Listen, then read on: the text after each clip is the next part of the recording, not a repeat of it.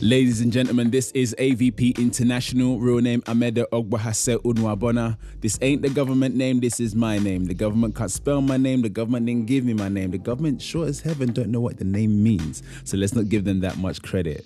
But we're here for the AVP and Friends podcast. And this time round, we have Lauren B. Hey, hey. Hello, hello. Nice to be here. Nice to have you. it's a little bit different this time because um, it's not it's not in person. Got you on on a WhatsApp call, but we're gonna make it happen. Yes. Yes. How are you today? Uh, yes, I'm good. I'm good. I'm as good as I can be.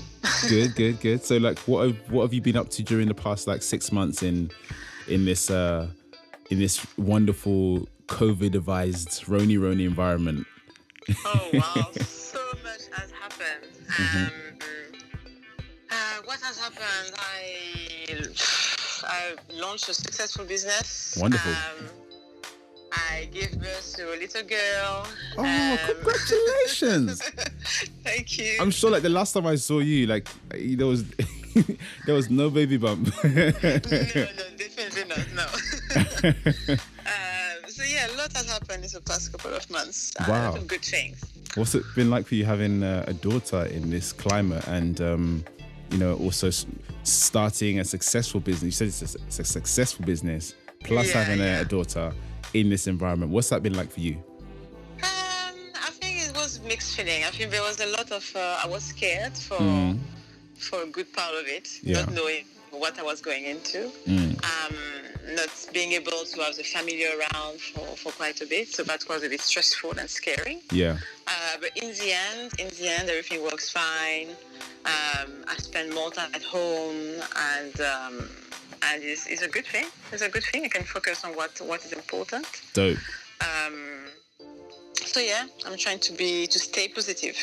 Dope, dope, dope. So, like you said, you started a, a, a, a new business. Did you start this during this COVID season, or was it in the motions before this? Uh, yes, and actually, I started it way before that. Okay. I started it maybe two two years ago. Mm-hmm. Uh, but I would say during that COVID season, it kind of took new heights. I can say. Mm. So, it- so it grew more rather than it. yes. Wow. Do you mind me asking what the business yeah. is? Uh, yeah, sure. So basically been in working in online advertising for the past decade, and um, my business is now to help creative and creators and creative entrepreneurs and business owners to promote their brands online. Um, so yeah, so it's it's just what I do, and basically the reason why it was really successful, uh, because a lot of artists who haven't been able to perform or haven't been able to uh, go into venue to perform, they they turn to social media and promote what they do on social media. So I've been able to help a bunch of them, which is quite good. So, what is what is the name of your your um the name of this this company, and how does it actually work? Yes, so so my company is called I Am Lauren B. Uh, but I've created this program which is called Make Your Mark, and um, it's basically a six months, a six months, a six weeks um, training and coaching program. Mm. Uh, everything's happening online, so don't need to be it's COVID secure. um, uh, so everything's happening online, and basically I work with a small group, a creative group of creators, and basically with them every single week we we have different goals, we have different. Um, yeah, goals that we want to achieve. Uh, so we work together throughout the six weeks, and after the six weeks, they have their their brands crafted and, and launched online. Wow. So they're able to attract more clients. They're able to put themselves out there and then use social media as their should. Has there been any um, success stories as of yet regarding I am Lauren B? Uh, yes, yes, quite a few. Okay. Um, there was actually this uh, photographer Mhm. uh, that I've worked with towards the beginning of the year. Um, and she's an amazing, she's a fashion photographer. She does um, yeah, photography for fashion. And um, she reached out to me and she was like, oh, that's, she was basically in a period where she was not sure on what di- direction she should take. She said that she wanted to have more work, she wanted to expand her network, and she wanted to really embrace her style. Um, but she did um, a, a, photography school, and at school, you know, that she's a Caribbean. Yeah. And she really wants to express her identity in her photography. Mm. Uh, but she did a school in uh, in Paris. Okay. And um, in the photography school that she did, they kept telling her, "Oh, you know, your style is not, uh, it's not going to work. We need something more streamlined or more conventional anyway. So they didn't like her style. So she was really in this situation when she was like, I want to be successful, but I want to be able to to have my own style. So yeah. she was like, I don't know what to do. I don't know how to to attract the right people. Mm. And um, so anyway, so we work together. So I really like help her to position herself in a way that she can be an authority in a space and she can attract the right person. And um, and yeah, at the end of it, she managed to do so many things. She did a collaboration with um, with Adobe. She uh, traveled. Uh, she was getting paid to travel to to do some photo shoots. Mm-hmm. Um, she did a lot of things. She did like a whole campaign for a brand, and uh, and then what else? Yeah, she did like a lot, a lot of other things, and um, it was really good to see because yeah, she was able to just being her, express herself, just being unapologetic about the way she work or what mm. she wants to do, and um, it was really amazing to see. That's cool. So, I'm quite, quite happy. Yeah. So it's um like maybe because like naturally for me I I work with music so I was thinking about mm-hmm. oh how how you do it with music so it's it's great mm-hmm. to hear that if it's a photographer um, so mm-hmm. I, am I right in assuming that the way that each shall I say campaign or each um, mm-hmm. is is uh, tailor made for each artistic discipline and each artist mm-hmm. yeah so what um uh, yeah sorry yeah. go ahead um, yeah, so yeah, basically for us, so the way I work with each artist, um, so we basically, I have them create their own campaign. So yeah, it's a, it's, you're right, it's a campaign. Um, but basically what I, what I teach is strategy. So it's not tactics. I'm not going to tell you how many posts you should post. Oh my God, there's a bit of noise. How many posts, uh, sorry. It's okay um, um, yeah, so I really am focused on strategy. Yeah. So I'm not going to focus on how many posts you should post or how many, um, what time of the day, or not that kind of tactics. But it's really about like defining who you are, defining what key message you should put out there, right. how you should put it out there. Um, how do you embrace your values and, and stuff like that yeah so it seems as though it's something which allows it how do you allow yourself it's a way of making yourself more digestible or understandable to those who may be coming your way without you changing or removing anything about you but just making it more digestible making it make sense is that am i right in saying exactly that? exactly right. it's about really what i'm passionate about is i'm really i really like any form of art any form of creativity mm-hmm. uh, but quite often is not always understood by mm-hmm by others. So, and it's only when I really get close to some artists that I really understand what they mean and understand what message they want to, to share. Mm. And what I do is I, I really spend some time, or help them uh, spend some time to really de- de- deconstruct yeah. um, um, what message they want to share and how to share that message so it's successful. That's the, I think after this call, I'll be I'll be calling you for some services then because I think I need some of that. Because one thing I realize that I have trouble with is the fact that I, um, as well as as though music is my um, my main discipline, um, mm-hmm. I also I'm, I'm, very passionate about other areas such as photography, um, painting, um, mm-hmm. this, that, the other. So yeah, I think I'll give you a call afterwards. Yeah, you should. yeah, because a lot of uh, artists I'm working with, they're also like you. You know, they don't have just one yeah. uh, discipline. They they work across a lot of different creative um, ways, and sometimes it's quite difficult to find one way to communicate mm. what you do when you have like so many other. Um, so many ways that you can express your creativity. Would you say your clientele tends to be majority multidisciplinary, multidisciplinary um, creators? There's a few of them, yeah. Right, right. It yeah, seems yeah. to be like a, um, from my experience, it just seems to be a a blessing which feels like a curse. I don't believe it's a curse, but if it's a blessing that feels like a curse, because uh, I find a lot of people say to me, "Oh, you do so much. You could do this. You could do that. You can monetize this, monetize that. Blah blah blah blah blah," and not realizing that it's because I care about so many different disciplines and doing and, and doing all of them. It can take a lot of brain space, um, and it Yeah. could also create like a sense of confusion. For me, that's something I felt for so long, and um, like uh, I'll, I'll toot my horn. When I look at the work I produce in each discipline. It's like there's there's no reason why they shouldn't be doing really well, but I think it's because of the the spread and not wanting to neglect one arm of things. Because if you can neglect something, what may happen is that you may drop in quality in doing that. You know, and then you want to tell a story using this discipline and tell a story doing that, and it's it's like I'm just one man, you know. Yeah. Being too talented. ah, it's it's a real thing. yeah. Because the- you know, you know the way I look at it and what I, I tell always to people like you Mm-hmm. is, um, you know, I think people buy why you do what you do, not what you do. So if you think at a brand like Apple, for example, Yeah. right? So they have like so many different products, Mm-hmm. and but the reason why people are attracted to all of these different products, so their the iPhone or their iPod or their i whatever Yeah. whatever they have, is because they're attracted by the, what they stand for. So they want to. Well, I think that one of, one of the um, uh, logo is think different.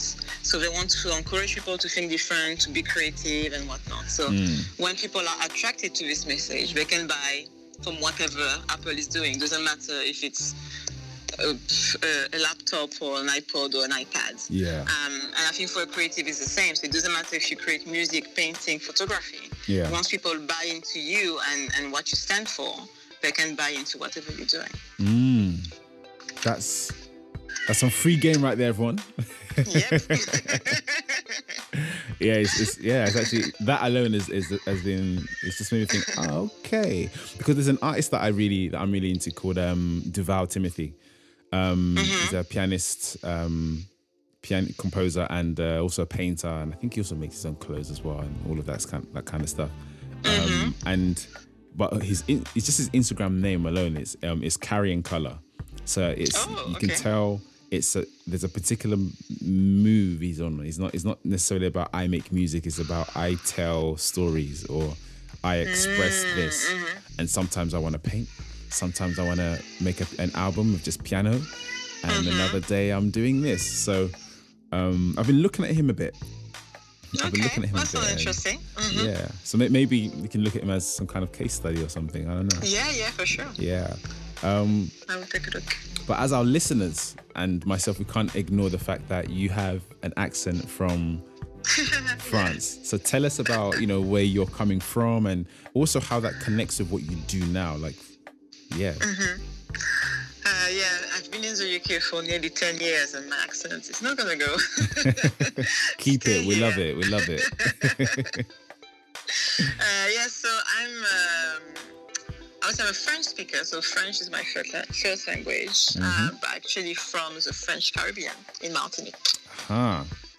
So I grew up in Martinique, um, then I studied in France for a bit, and then I came into the UK for work. Mm-hmm. Cool. Cool. Which part of France did you study in? So uh, in the south of France for a bit, so I went by Montpellier, Okay. uh, and then in Paris just for a year. Right. Um, do you mind if I ask you about like just your journey between Martinique, Montpellier, and Paris? Do you mind? Yeah, sure. Yeah, No, so- I don't mind. What's it like growing up? Because I know Martinique, um, it's not uh, it's not a, a country we tend to think of. I think it's you know one of, also Guadeloupe is also one of the the French. Yeah. And is, it, is another one called Re- Reunion or?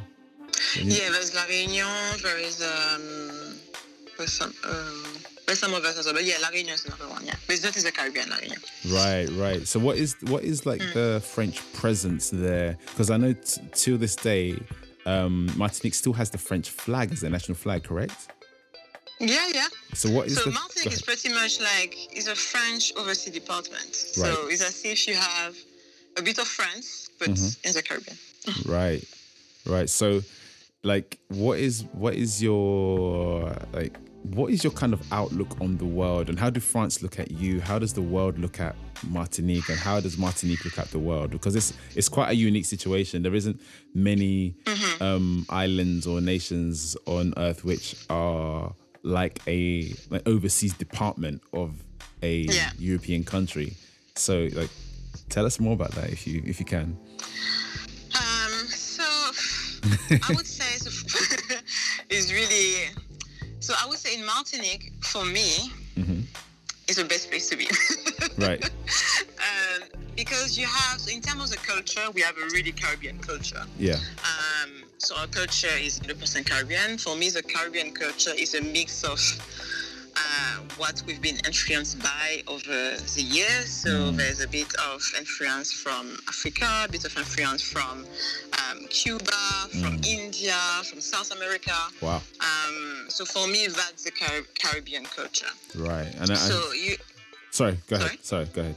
um, if you listen to the traditional music, mm. it sounds like one of um, one of the sounds from a Nigerian, Nigerian tribe. Right. Um, okay. If you look at the language, the Creole, mm-hmm. um, it's, it's even the Creole is a mixed different language. You have some words of Portuguese, you have some words from um, different African tribe, and then that some French words as well. So even like the language is a mix of all of his culture. Right, right, and um, is is Creole understood in France? So when you when you came over to, how old were you when you when you went to Montpellier actually? So I left Martinique when I was uh, 18. Right. Yeah. And was it? Did you have to relearn French the French way, or could you take Creole with you and use it in France, in south of France? Hmm. Not really. So my friend, my French was the same. Um, but obviously we have a different accent. Yeah. In France.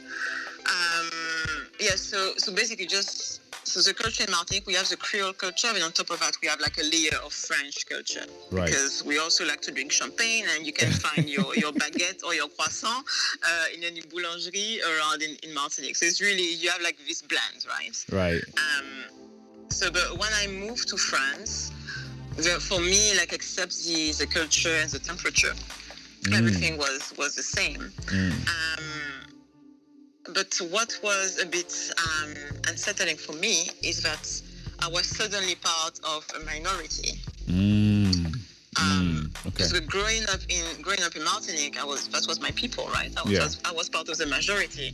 I mean, when I moved to France, I was suddenly be seen as a minority, and I didn't really get it straight away. It's only when I had a few experiences of people making me uh, aware that my accent was different or making me aware that there were certain things that I didn't know. Mm. Um, or asking me, oh, what are you or where are you from? And in Martinique, no one would never ask me that.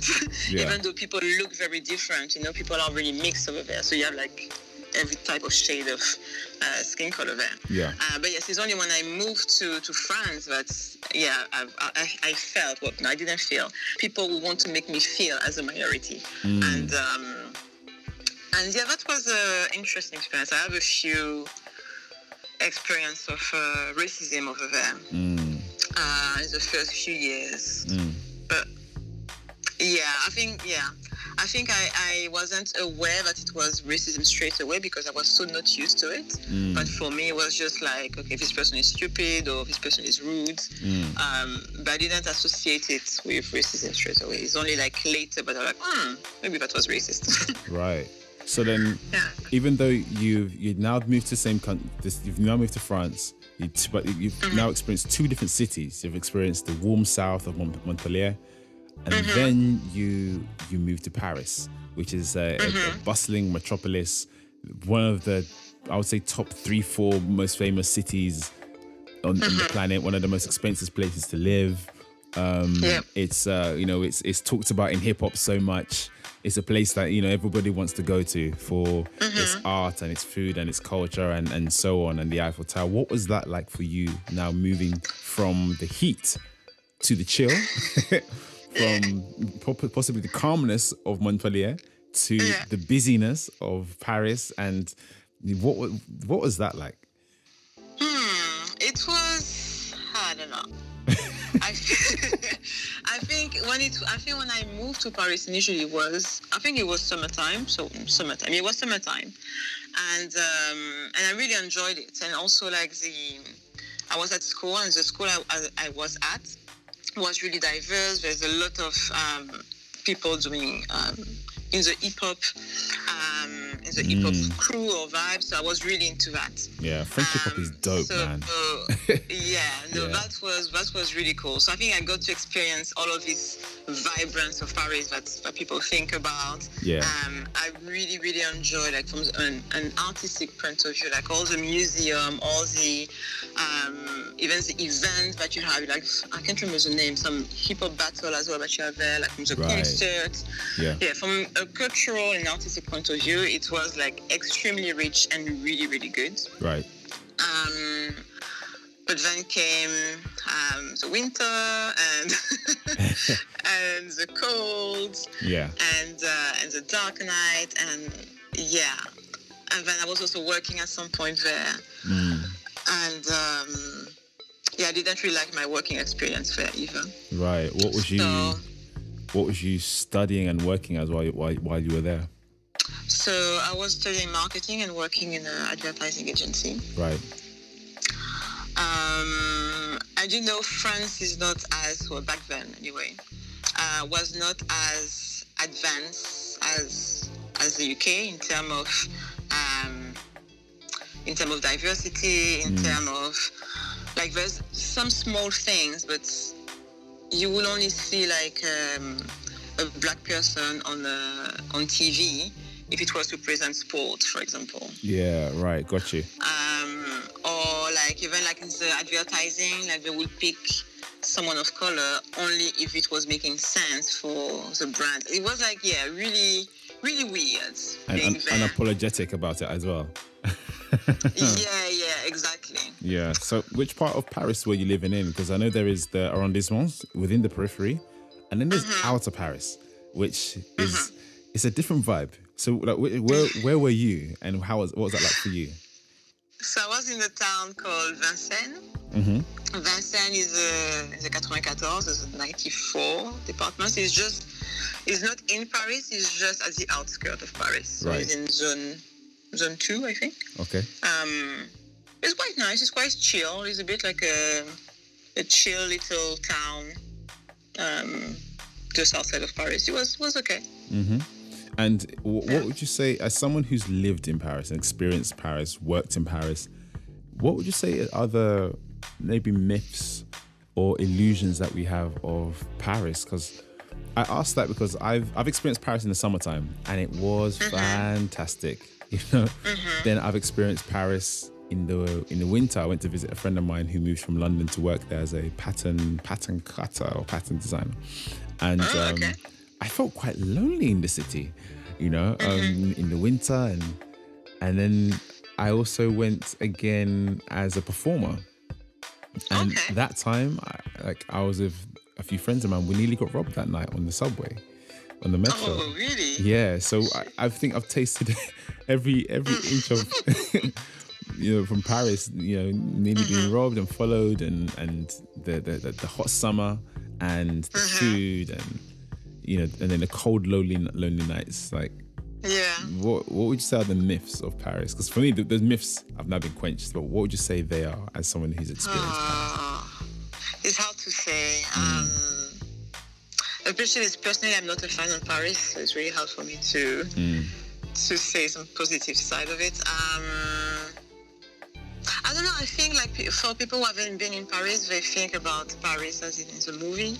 Yeah. Um, What's that film? know, Um, like- Amelie, I think is the film called Amelie. Amélie, Yeah. yeah, yeah exactly. Amélie Poulain. Or recently, you have this show on Netflix called Emily in Paris. Right. Um, so yes, we think about France as that, you know, like just a, it's a beautiful building, Os- Haussmannian building, they call them. Um, it's a beautiful building, and then you know the little French song in the background, baguette. so yes, to a degree, there is some of that. Yes. there is some of that to a degree. Um, but I would say when you live there, um, it's not quite, it's not quite right for me. Like if I were to summarize my life in Paris, it was pretty much getting up early in the dark, uh, taking the super duper packed tube, uh, dirty, Yeah. uh, dirty metro, um, going to work. Um, and then, yeah, on the weekend, in the evening, there would be some some cool stuff to do. Of course, sometimes we would have a glass of wine by uh, by La Seine, and um, yeah, I don't know. For me, like I, I think, and I think it's the case to any big cities. I think when you live there and when you go there on a weekend or on holidays, it's a different experience. That's correct. you have. That's very true. Yeah. Is there any other cities that you say that you do like, like within Europe? Um, I do like London. Okay. Since you're here, Yeah. I, what do you love about yeah, London? Tell us. so they're talking about the myth about Paris. There's a myth about London. So when I first visited London, it was during the Notting Hill Carnival. oh, is it? Uh, and I was like, wow, this city is amazing. Wh- which year was this? hot. It was, oh gosh, when was it? Maybe 2007? Wow. No, 2008. Maybe 2008, 2009. Wow, I was I 18 years old. Boy. yeah, a while ago. Yeah. Um, and then, yeah, so I visited the city and I fell in love with it because, well, it was carnival, so I knew that was, that was influenced my decision. Yeah. Um, but it felt like Harry Potter. It felt like uh, good food at Notting Hill. It felt I was like, wow, this is amazing. and in my mind, I would live in this, you know, beautiful Victorian house. Um, yeah, and I would live in a, in a brick, red brick house. And they're like, oh wow, I want to move to London. So in my mind, so I visited London. And I was like, I fell in love. And I was like, oh yeah, I need to move. And I think a couple, so a year later, I moved. Yeah. Uh, but I haven't lived in a Victorian house yet. And then you realize how much it is to live in a, in a red brick Victorian house. in Notting Hill. Yeah, that was my plan to live in Notting Hill in a red brick Victorian house. But hasn't happened. May it happen. Amen. in May, in May. Um, yeah, so yeah, so, so the, the London that I thought I would I would enjoy was not what I, I actually experienced. Right. Um, but um, but I really I really like London. Right. I think I mean I like London pre-lockdown. I mean London in lockdown. I'm not sure. um, I think it's just an overpriced city, but um, I really like yeah I really like the vibe. I think people are really I think when it comes to to diversity and culture and um, this kind of underground scene um, that varies, I, I really like that. I think people are much more open-minded, much more um, accept people a bit more compared to France, compared to Paris. Right. Um, and yeah, I like I really like the vibe in London. Mm. How would you compare the two cities on, on, on just on a city to city basis, and also on an artistic, creative level? hmm How would you compare the two? Hmm. I would say for me, from what I see, London is a bit more underground, grunge, raw, Okay. um, raw but authentic. Okay. And I would say uh, Paris is a bit more refined, sophisticated, um, but also quite detached. Okay. Detached And I just- from. in the sense that um, I don't. know. For me, when I experience culture in London, I'm in it. You know, I can I can feel it. I'm, I just feel like I'm in it. When I experience culture in Paris, is a bit more from an outsider. I don't know how to explain. It's a bit like it's a step back. It's, as- if it's not. It's, first of all, it's not open to everybody. Right. um, gotcha. You have it's to it's open to some people. You have to be part of certain circle. Um, even like recently, some it's just stupid example, but recently someone has been refused an entry in the museum because of the way they were dressed Wow. in Paris. Because of the way they were dressed. Yeah, Which museum is I mean- this? I think it was the Louvre. Really? Yeah, it was the Louvre. Yeah, yeah. What were they wearing? Um, apparently, as what was it? Some, not something. Basically, was provocative because this girl has uh, generous. How do you say that politely? um, quite an open top, Right. and Right. Right. she has a generous breast Wow. or whatever. And they say, oh, yeah, you cannot come in like this. And we're like, what's, what is this? So, you know, so yeah, that's for me, that's, that's the culture in Paris. It's very nice, sophisticated, but it's, it's a bit, I don't know, I don't feel like I can experience it from the inside. I feel like I experience it from the outside. Mm. Mm, mm, mm. So, wow, okay. So, like, yeah. What do you? Mm, I'm just, I'm just on that. Mm-hmm. What do you think of that idea of like? Obviously, the Louvre is not a club. You know, no. we've, all, we've all experienced like a club where you you go you go to or, or some kind of event anyway where there is a dress code.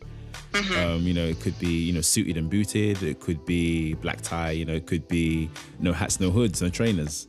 Mm-hmm. Um, the it, it, do you think it's? I don't know how this this person was dressed, but do you think there should be some kind of dress code regarding a, a museum, especially a museum of that stature? Absolutely not. Okay. no. I'm not sure. If, I'm not sure if this is a silly question, but yeah, yeah. Uh, I don't think so. I mean, it's a museum. It's open to everyone, and I, mm. I even think you have to pay for it. I don't think it's free. Um, Do you know what? I agree with that.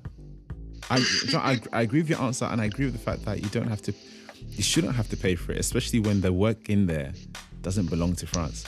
Exactly. You know, okay, there is work in there which, okay, there's work in there which which is created by French artists and, and Italian mm-hmm. artists and whatnot, mm-hmm. but it's it, it, to monetize work which isn't made by not even your continent is is uh is, is quite it's cheeky is wrong. Yes. yeah. No, no, I agree. It's wrong. Yeah. And and then how if you start having dress codes, how do you define what is a good dress, what is a good outfit, what is a bad outfit, depending mm. on what rules, you know, who is there to decide. Mm. Nah. Nah, nah, I think it should be open to everybody. Mm. mm. Definitely. So then you have like museums and galleries in London, a lot of them are free. You know, what is that yeah. like for you? Because you, would have to pay to go to certain exhibitions. You know, um, you know, at the Tate they'll have I don't know, there's Matisse maybe, and you'd have to you know, pay mm-hmm. four pounds to go and see that. Um, but the rest yeah. of the exhibition is free, or you have the National Gallery. You know, what's mm-hmm. your, what was that like for you to enter a city which had so much art which you could just stroll into? That's amazing. I loved it. Yeah. Um, yeah, I loved it. I think it's so good that you can see so many. Mm. Uh, so of course you have the museum, which are good, but I think there's also a lot of events um, that are not in the museum, but still where you can see art yeah. for free. Yeah. And um, and I think maybe it's when I when I was in Paris, I was already going to a lot of um, especially when I was as, as a student. Yeah. Uh, because as a student, you have a lot of discount and stuff for free. So I was already experiencing a lot of uh, art and going to a lot of museums. But I think when I came in London, I think I I doubled my um, my attendance to, to this sort of event. Yeah. You, so, what, just your opinion. Why do you believe? Uh, not that you do believe, but do you do you believe there's a reason why London has allowed a lot of their gallery spaces, art spaces to be free, and why France isn't? Mm, to be honest, I really don't know. I what? think it might be something political, or um, I don't know. I really don't know why. Okay, there's something. It's something I also not just experienced in Paris, but I've also experienced it in mm-hmm. other places such as um, Amsterdam, a place that I've visited a lot over the years and uh, mm-hmm. like you know there's certain places I go to there and you know the Rijks Museum it's not free the the mm-hmm. was it the the MoMA Museum there is not free either um, True. to my mm-hmm. knowledge and it's like you know it's it's it's weird that when you're on mainland Europe you got to pay for these gallery spaces but when you head to Britain yeah which I, I I'm, I'm I don't know if I'm right in saying has a lot a lot like I think even you know, the V&A is dedicated to work which isn't from yeah. this country, and it's True. free. You know, I'm, I'm curious about what what move is that? Why is that the case? You know. Yeah, and you know, I think that's also part of, you know, when I was telling you that in France is a bit detached, like the way you experience art, and I think that's one of the reasons. It's not open for all, it's not um, compared to in the UK where you can just, you know, yeah. go and see art and, and be cultured Yeah. for free. Um, yeah, I, I don't I don't know why. I think for me when I moved in London I, and I saw that the museum and all this stuff was for free, I was like, what? I was really amazed and I think that's that's really Do, cool. do you think Londoners take advantage of that or not? Do you think we take it for granted? Maybe. Yeah, maybe. Okay. Maybe. Yeah.